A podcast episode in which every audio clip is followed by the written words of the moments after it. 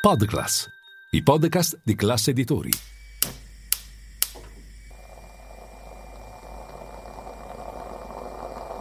Buongiorno dal gruppo Classe Editori.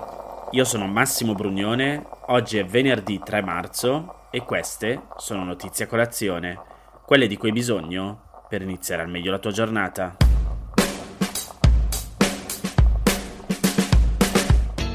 Chi è che esattamente doveva intervenire per aiutare i migranti naufragati a Cutro?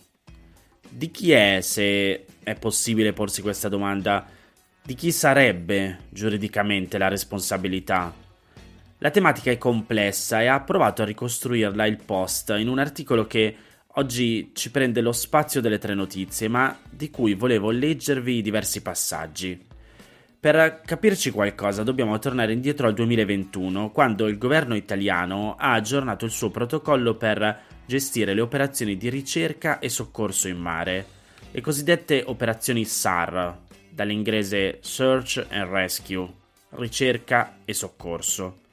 Per quanto riguarda eventuali emergenze in mare, cioè imbarcazioni con a bordo persone che potrebbero aver bisogno di essere soccorse, il piano prevede tre livelli di emergenza, ciascuno con le sue apposite procedure. Il livello più basso si chiama fase di incertezza, abbreviata in incerfa, e prevede una situazione nella quale si può dubitare della sicurezza di una persona, di una nave o di un altro mezzo.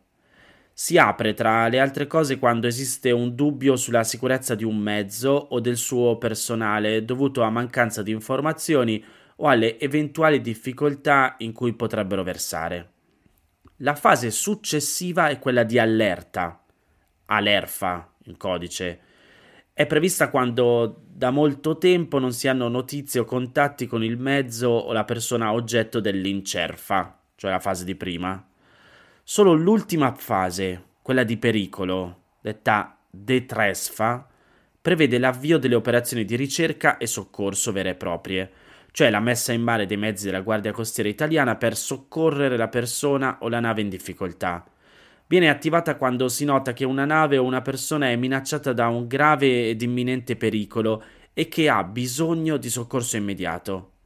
A sovrintendere tutte queste fasi ci sono vari organi della Guardia Costiera che dipende dal Ministero dei Trasporti e l'organismo interno della Guardia Costiera che gestisce il coordinamento di ogni operazione di ricerca e soccorso si chiama Italia Maritime Rescue Coordination Center.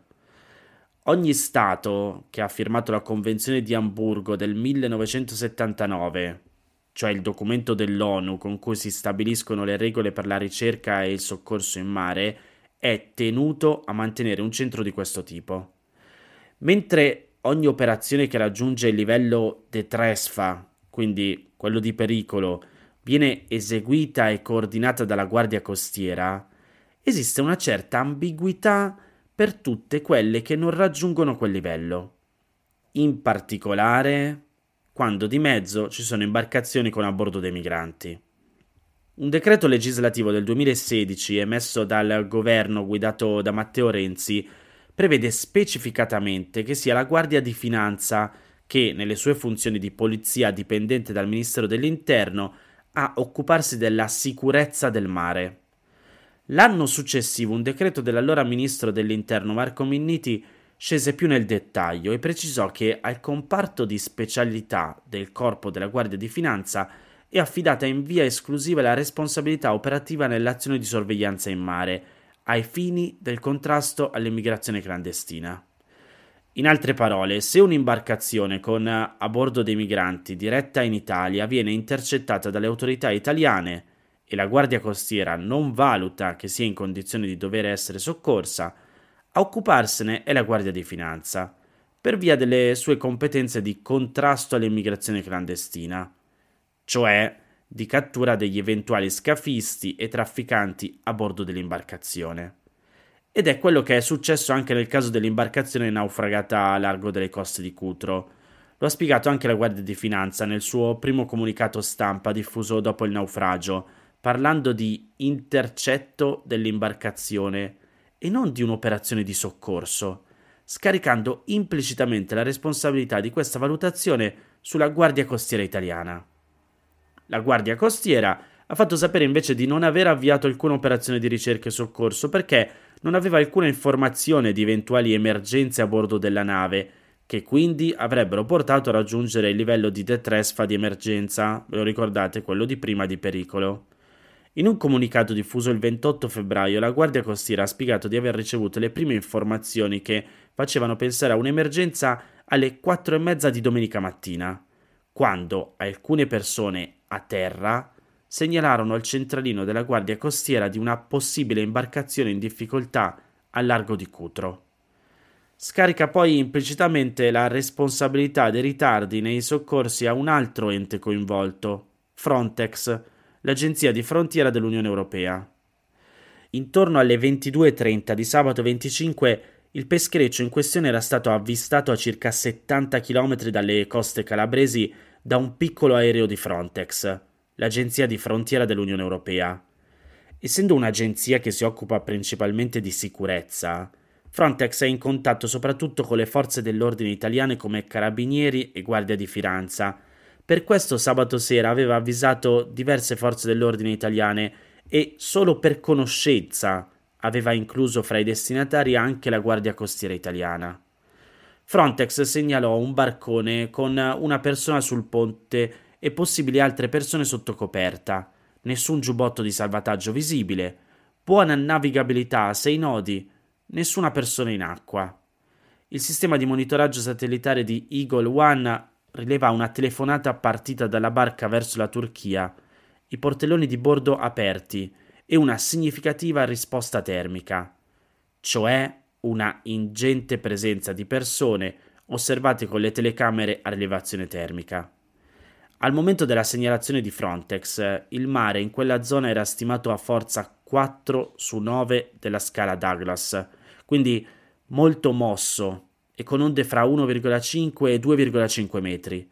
Eppure questo non bastò a Frontex per segnalare che il peschereccio era in una situazione di distress, che nel gergo marittimo segnala una difficoltà che necessita un'operazione di soccorso.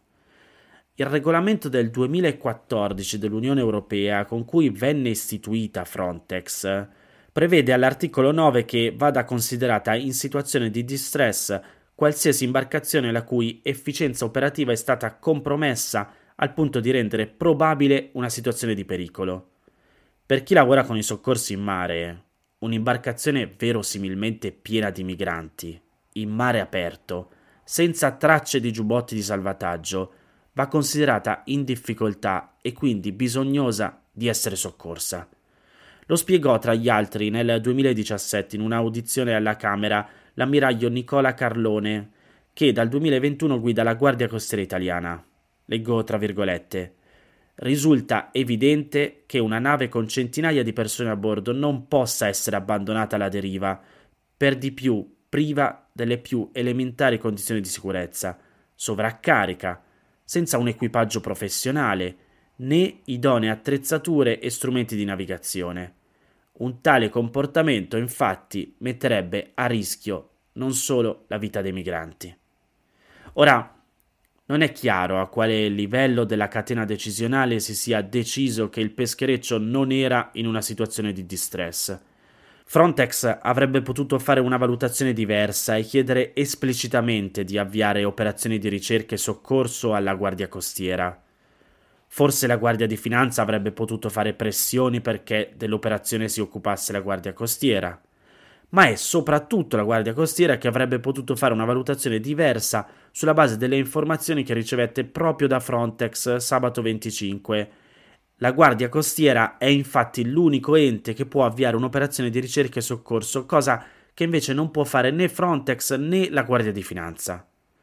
Comunque, Ieri pomeriggio la Procura di Crotone ha fatto sapere che esaminerà le relazioni della Guardia di Finanza e della Guardia Costiera sulle operazioni compiute tra sabato e domenica per capire se esistano responsabilità nei ritardi dei soccorsi.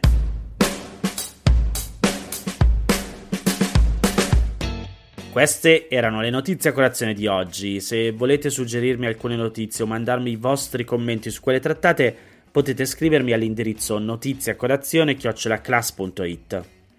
Se volete rimanere aggiornati c'è il canale Telegram di Notizia Colazione. Nel sommario della puntata trovate il link per gli altri podcast del gruppo Classe Editori.